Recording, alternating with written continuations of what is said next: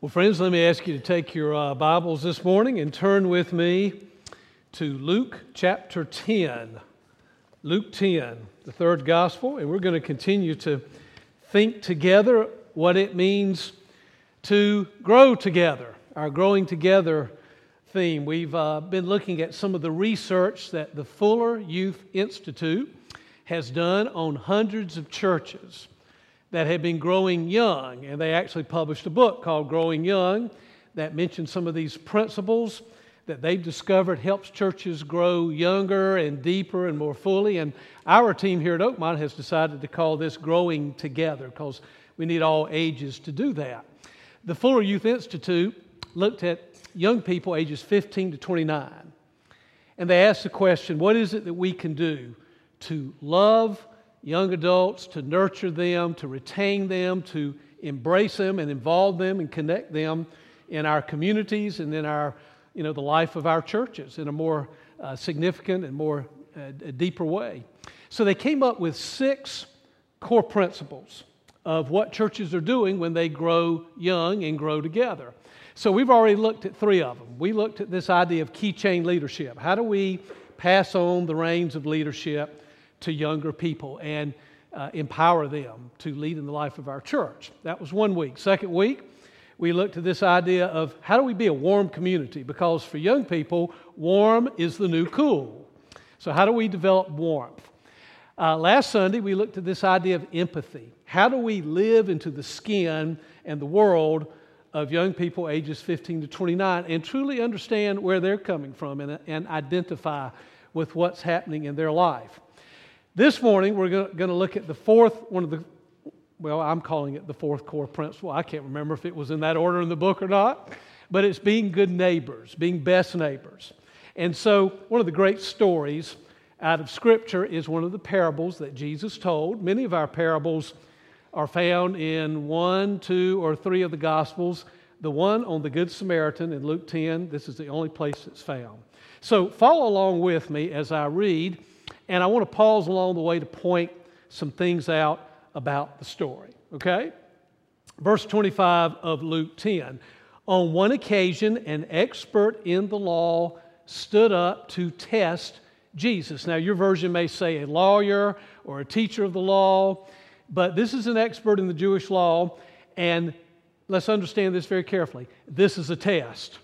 That's what it says. He stood up to test Jesus. This wasn't a sincere type question that he's got on his heart or mind. He's looking to test Jesus and to figure out what's going on. All right, teacher, he asked, what must I do to inherit eternal life? Now, Jesus is a good teacher, so he doesn't give the answer. He asks a question back because he's trying to help that person think. He's trying to help this expert in the law think. So Jesus answers back, What is written in the law? He replied, How do you read it? And you know, it's really important for those of us who are reading Scripture to understand how are we reading it? How do we interpret Scripture? Because there's a lot of Scripture and people can come at it from different angles. So Jesus is wanting to know what angle do you come at it from? How do you read it? Verse 27 The man, the lawyer, the teacher of the law, answered, Love the Lord your God with all of your heart, and with all of your soul, and with all of your strength, and with all of your mind. That's a way of saying, Love God with everything you have got. And this teacher of the law is quoting directly from Deuteronomy 6 4. It's called the Shema. It's a Hebrew word for to hear. Hear, O hear, Israel, the Lord your God is one God, and you shall love your God with everything you've got. Then the teacher or the expert in the law continues, and love your neighbor as yourself. That's a direct quote from Leviticus 19:18. So this teacher of the law is combining love of God with love of others. We call it the great commandment. Verse 28, Jesus replies, You have answered correctly. Do this and you will live. But he wanted to justify himself. Now, this is the expert in the law. He wanted to justify himself. You know, we all do things in life and we're wanting to justify ourselves. We have attitudes, we have perspectives, we have behavior, We want to justify ourselves. This guy wanted to justify himself. So he asked Jesus, Who is my neighbor? Now, for the Jewish person of that day, there's only one answer to that question Who is my neighbor? The correct answer is another Jewish person. In their worldview, in their mindset, if you're non Jewish, you're not my neighbor. So this lawyer is kind of setting Jesus up a second time because he asks, Who is my neighbor? And he knows the answer to the question is another Jewish person. But Jesus doesn't tell the story in that way. Let's read it. Verse 30 In reply, Jesus said, A man was going down from Jerusalem to Jericho. Now, let me tell you about that road this man's on. It's a 15 mile road, it's gravel, dirt, windy, rocky. 15 miles down, it's a 3,600 feet descent. And I know that's true because when we were in Israel and Jordan in 2014, we left the Dead Sea and made our way up to the top of Jerusalem, and that bus was just like this going up. It is a 3,600 feet worth of climb.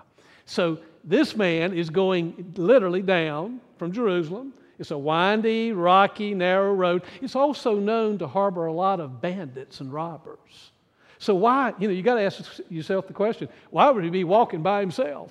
That doesn't make sense, does it? Man's going down from Jerusalem to Jericho where he fell into the hands of robbers. They stripped him of his clothes, beat him, and went away, leaving him half dead. A priest happened to be going down the same road, and when he saw the man, he passed by on the other side. Now, let me tell you a little something about this priest.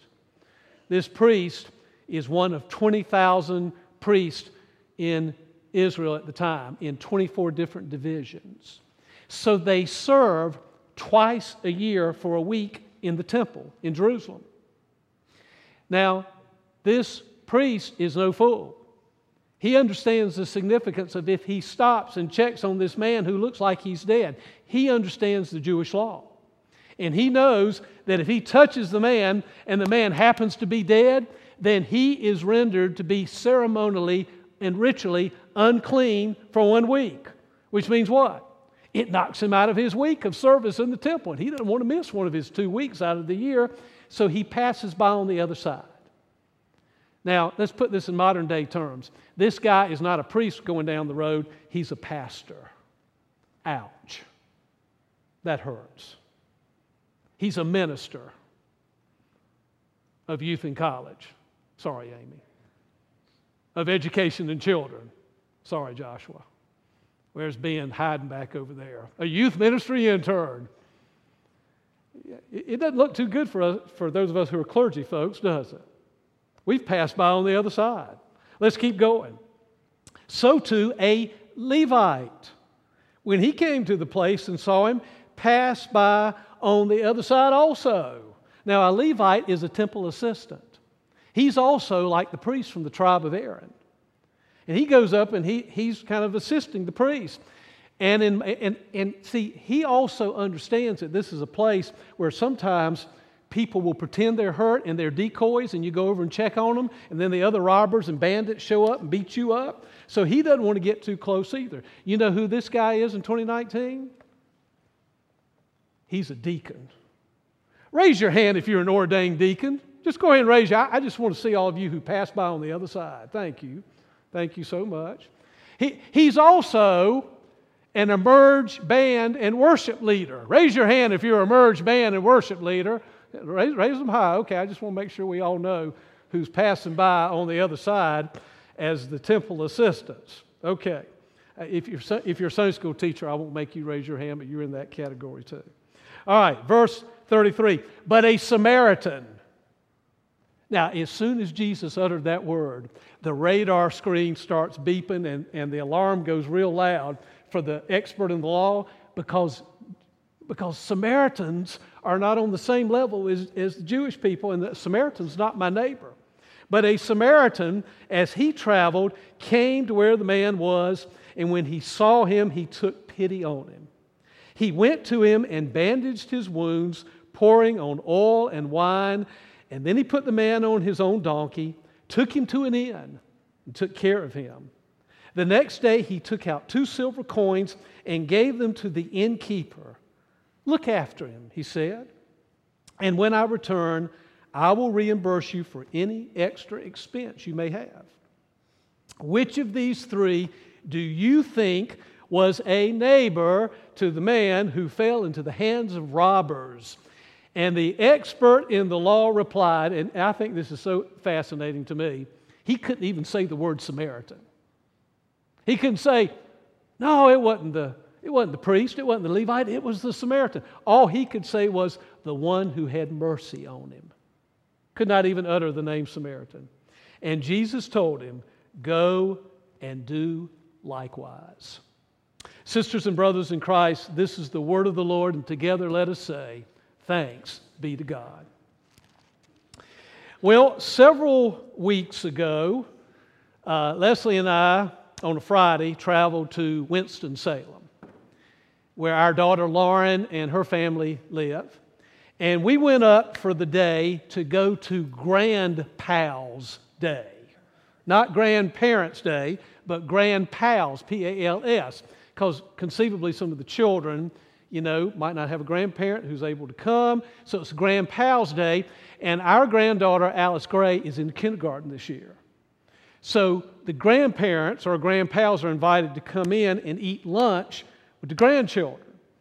So we leave about 7:30 on Friday morning and we get up there in time to get in line for an 11:30 lunch. So we got to go to the lobby, and they got all these tables set up and alphabetized, and you go and you find your grandchild's last name, and you find the table number where you're supposed to go and eat, and then you go into another place and you make a name tag, and then, like good kindergarten grandparents, we get in line, right? We get in line, and we're going down the hallway to uh, head to the cafeteria, so where, we, where we're going to wait and they're going to bring the children in to us. So we're standing in the hallway there, uh, getting ready to walk down to the cafeteria, and I look over on the wall, and I want to show you, put on the screen what I saw. Saw a, a little picture on the wall there. It's got crayons, a crayon box, and it says, We could learn a lot from crayons. Some are sharp, some are pretty, some are dull, while others are bright. Some have weird names, but they have all learned to live together in the same box. Isn't that pretty neat? You know, that, that's a good word for kindergartens, kids, and first through fifth graders who are in that elementary school. But it's not a bad word for you and me either. We're all like crayons. And we ought to learn how to live together in the same box. And we're living together in the same box, not only in this church and in our community, but there's seven billion of us who are living together in this same planet, this same earth uh, on which we live and breathe and, and work and sleep and rest and worship together. You know, the growing young research that the Fuller Youth Institute did found out that young people ages 15 to 29 really care a whole lot about living together in the same box and living together as best neighbors, good neighbors. Thank you for uh, putting that on screen for me. And so their research has discovered that there's some things that young people are looking for. If, if they're going to be a part of a faith community like Oakmont, a church, then they're looking for certain characteristics of that church family. And they really get engaged and excited when churches have certain attitudes or behaviors or perspectives.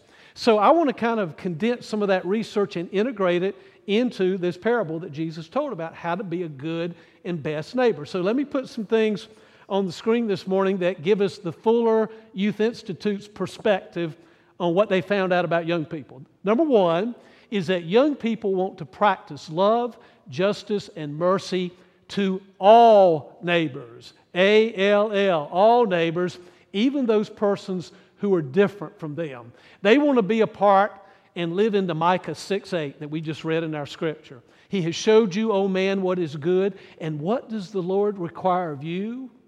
But to do justice and to love mercy and to walk humbly with your God. Young people of this age, they, they want to do that justice and mercy to all neighbors. Now, one thing we got to realize about Jesus if he were here with us in 2019, he would tell this parable in such a way as to zero in on our collective biases and prejudices. He, just like he zeroed in on the fact that he knew this Jewish lawyer would not like it if he named that the Samaritan was the best neighbor.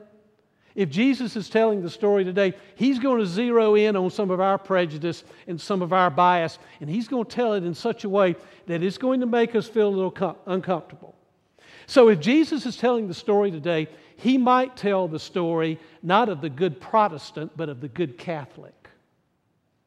Or he might tell the story of the good Muslim, or the good Buddhist, or the good Hindu. He might tell the story of the good agnostic, or the good atheist. If Jesus is telling the story, he might tell it of the good Mexican or the Honduran who crossed the border illegally.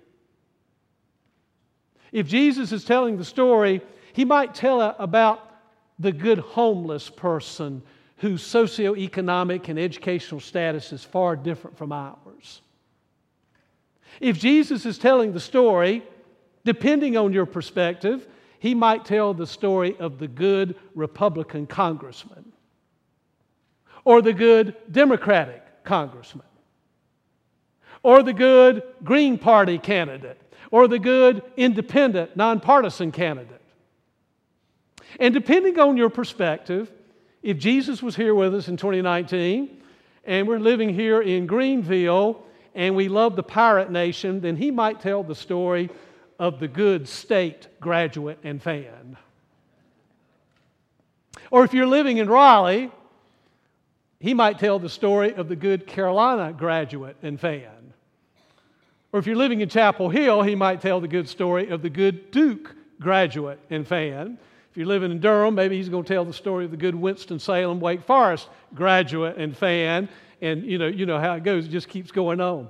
You can be sure that Jesus is going to tell the story today to really pinch you a little bit and to make you feel uncomfortable and to zero in on your prejudice and your biases. He's going to name some of these categories or more that I haven't named, just like he did with this expert in the law. He used the word Samaritan, and he knew the alarm bells would go off with that guy because those Samaritans are half breeds. They don't even worship in Jerusalem. In our temple, they built their own temple. They intermarried with foreigners. They are no good. The alarm bells are going off.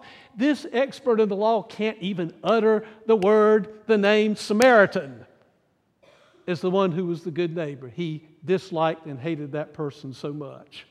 You know, Jesus backed that lawyer into a corner and understand clearly if he's telling the parable today, he's going to back you into a corner too. He's going to make you really feel uncomfortable. He's going to get under your skin. And young people today want to be a part of a church that is not uncomfortable with all neighbors, a church that's willing to practice justice and love mercy and to walk humbly with others who are following Jesus. They want to be a part of that type of church. I hope you do too. Okay, number two. Uh, young people do not deny the problems of our culture, but they are attracted to churches that define themselves more by what they are for than by what they are against. They like churches that can have dialogue and conversations even amidst differences and disagreements. They are turned off by churches that constantly judge and condemn and critique in a negative fashion. They welcome conversations that are laced by mercy and grace, just like the one Jesus was trying to have with this lawyer. They are people who value holiness and doing things the right way, but they just want to leave the judgment to God. You know, about a year or more or so ago, I know our young people looked at this book, and our adults, one Wednesday night, uh, for about a month, looked at this book. It's Adam, Adam Hamilton. He's a United Methodist minister, and he's written a book on half truths. And he named about five or six half truths that we often say as Christians that have some measure of truth about them, but they're really not fully, completely biblical, and you don't find them necessarily in the Bible. And I remember one of the half truths that we looked at was the half truth that goes this way, and, and you can fill in the blank because I know you're going to know it. Love the sinner, but hate what? The sin. You know it. You've said it before, and I have too. Love the sinner, but hate the sin. And Adam Hamilton, the United Methodist pastor, points out correctly that you don't find that anywhere in the Bible, number one. And number two, he points out that that was not the spirit of Jesus. The spirit of Jesus, and this parable right here names it, it nails it down beautifully. The spirit of Jesus is not love the sinner and hate the sin, but love your neighbor as yourself. And that's part of the great commandment love God with everything you've got, love your neighbors, you love yourself. And in that book, Adam Hamilton tells a story about, and this would have been over 20 years ago. It was in the midst of the impeachment proceedings of President Bill Clinton, following his inappropriate relationship with the White House intern. And Billy Graham, remember Billy Graham? Billy Graham and his daughter Gigi are with Bill and Hillary Clinton at an event. And later on, they get in a, you know, a car, a limousine with the president and, and the first lady, and they're riding somewhere. And Gigi Graham, Billy Graham's daughter, is noticing how, you know, supportive and encouraging and, and loving that Billy Graham, her dad, is being to Bill and Hillary Clinton. And of course, you know, we all know that Billy Graham tried to develop a reputation of being a president to all being a pastor, rather, to presidents of all political persuasions. So Gigi is watching her daddy being this loving, supportive presence to the Clintons. And later they get back where they're alone, and Gigi doesn't understand why her daddy's doing what he's doing, of being so nice to the Clintons, and especially to Bill, given his uh, behavior. And so she kind of pushes Billy Graham on that issue. And after a moment, Billy Graham turns to his daughter and he says, Gigi, the Holy Spirit's job is to convict, God's job is to judge, and our job is to love. That's the spirit of Jesus. That's the spirit that young people ages 15 to 29 and even beyond, I think, are hungry for of the understanding that the Holy Spirit does convict God. It will be the one one day who will judge us, but our job is to love. And young people love churches that define themselves more by what they're for than what they're against and to leave that judgment to God. All right, number three young people want to do more than talk. They want to focus on making their neighborhoods and worlds a better place. Excuse me, engaging in acts of service, compassion, mission, and social justice. You know, all of you were invited to take an assessment to kind of evaluate and gauge our church about how well we are growing young and growing together. And we did that over about a six month period of time. We got a lot of responses. And I'll have to tell you, of all of the six areas that we have or will look at, the core principles of growing young, this was one area where we scored high. We scored high as a church family in terms of being best neighbors. And you know, I think it is appropriate that we celebrate some of the things we're doing as a congregation to be best neighbors. We're offering a medical clinic, a free medical clinic twice a month down at our branches location. We do tutoring with elementary, middle school, high school kids two days a week, Monday and Tuesdays. Tuesday night, we offer a meal for people in our community. It started out reaching out to unsheltered homeless people. And now it's expanded, and people can get you know, a meal and food, and sometimes they get showers or uh, other love and concern from people. We have a grief share ministry where people who've lost a loved one through death find support.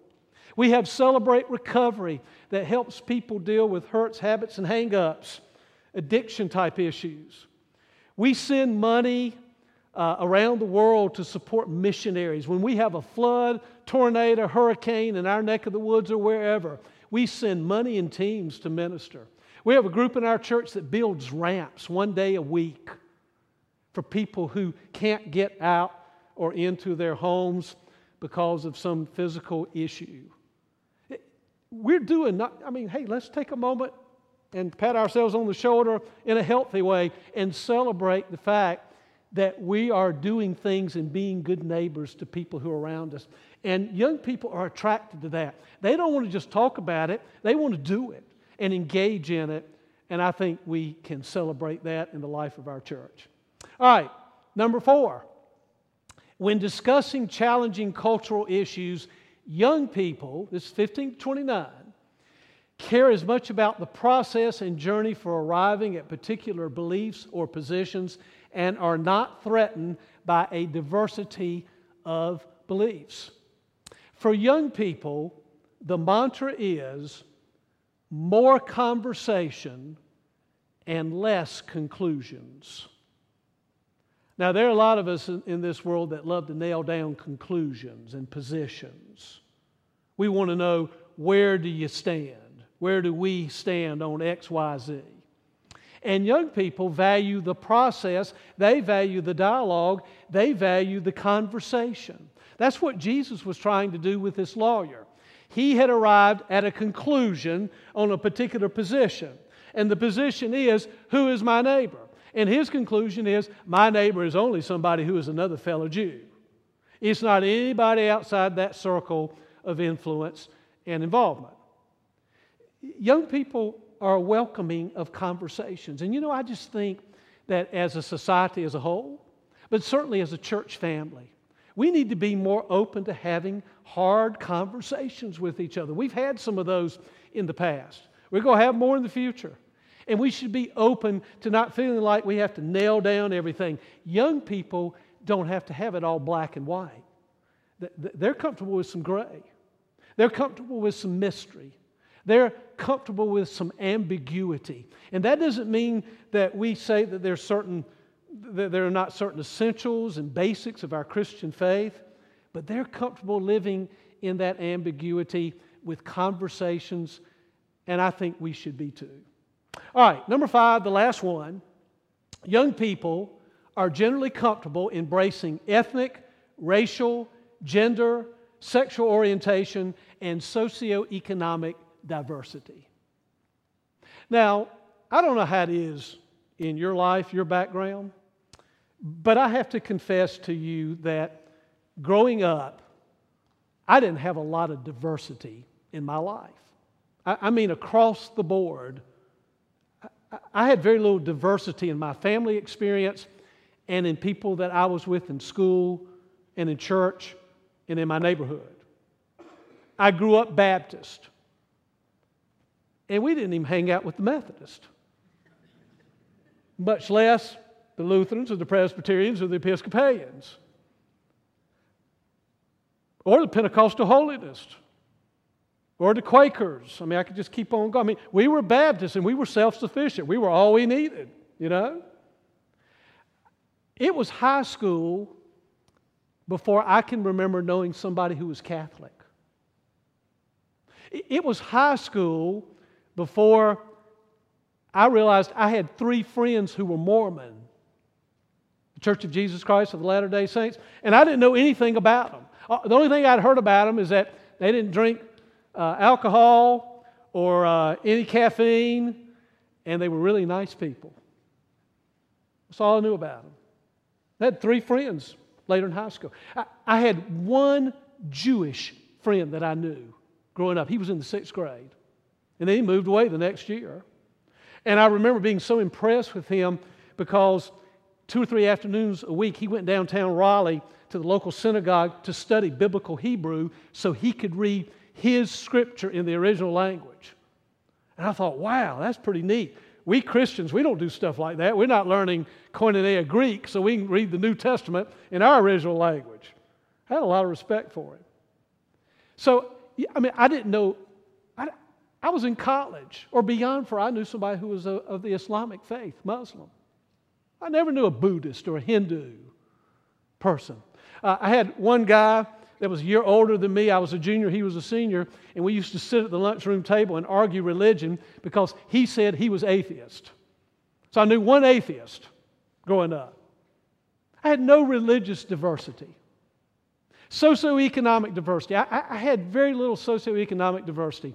Uh, I would say our family was, you know, a white, lower middle class family. We were not certainly filthy rich. We were not dirt poor, kind of in the middle, the lower part of the middle. I never knew a homeless person. I, I, I was around people who were not brilliant, but they were, you know, un, not uneducated. Growing up, uh, it was in college or beyond before I ever really knew someone who was gay or lesbian. I didn't even know anybody who was transgender at that time. No diversity in that area. And even women in the family system and the church system still had their place. Certain things women could do, certain things women couldn't do. I, don't know how it was for you. I'm just, I'm just naming for me. I had very little diversity until I got into college and beyond. And there were a lot of swir- things swirling in my world as I was growing up. I remember the first time I ever smelled marijuana, pot, in the boys' bathroom in ninth grade at Millbrook High School in Raleigh. You know, the next time I smelled it, It was at Dowdy-Ficklen Stadium at a football game when I was in college. And then I worked on the school newspaper, the technician uh, at NC State, Amy, Joshua, and um, some guys who worked on the paper used to celebrate after the paper got produced in the student center there, and I could smell the scent. But you know, my world was pretty sterile. And there wasn't a lot of diversity. Here's what I want you to understand Jesus lived in a world of diversity. He swam in a sea of diversity. He hung out with women in public. He hung out with a Samaritan woman in public, according to John's gospel, which you didn't do. Jews didn't hang out with women in public, and they didn't hang out with Samaritans. Jesus hung out with drunks and prostitutes. Jesus hung out with tax collectors who were despised and hated almost as bad as the Samaritans in the Jewish system. Jesus hung out with the religious elite of the day and with those who had no faith. He hung out with Roman centurion, military folks. I mean, Jesus' world was as diverse and varied, and he swam in that sea and he loved them all. And what you and I need to get in touch with is that young people, ages 15 to 29, all these things we're talking about up here, that's their world.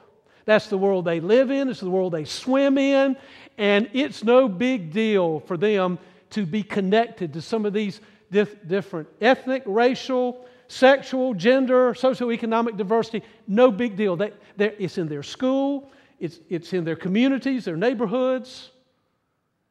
And Jesus swam in that sea. And young people are hungry for churches that want to be best neighbors to all people, regardless of the religious or ethnic or racial, whatever fill in the blank you want, diversity. Thanks for putting these things on the screen. You know, a family circus comic strip has a grandmother. She's talking to her four grandchildren, and she says to them, you can give without loving, but you can't love unless you give. I think that's true. You can give without loving, but you can't love unless you give. And our job, if we're going to be best neighbors, our job as followers of Jesus is to love. Our job is to give. Our job is to share. Our job is to do justice and to love mercy and to walk humbly with our God. And our job is to understand that we're a whole lot like crayons. We live in the same box together with each other. And we need to understand that there are people in this world who are hungry and they are in need of justice and they are in need of mercy and they are hungry to walk with God. And if that's true, they're our neighbor. They're in the same box with us. And we're in the same box with them. Let's pray together. God, we come to you this morning and we want to name and acknowledge that there's a part in all of us, deep within us, that harbors some bias, some prejudice, something there, Lord, that holds us back from being a good neighbor to a certain type of person. So we just pray you'd forgive us and overlook, Lord, that inadequate place in our lives and keep working with us. Keep pushing us, keep zeroing in on those places where we don't act a whole lot like Jesus and replace it with the heart of your Son, a heart that had a lot of mercy and grace and love for others. So, Lord, that's our prayer for ourselves individually and for each other as a church family. And we pray it now in Jesus' name. Amen.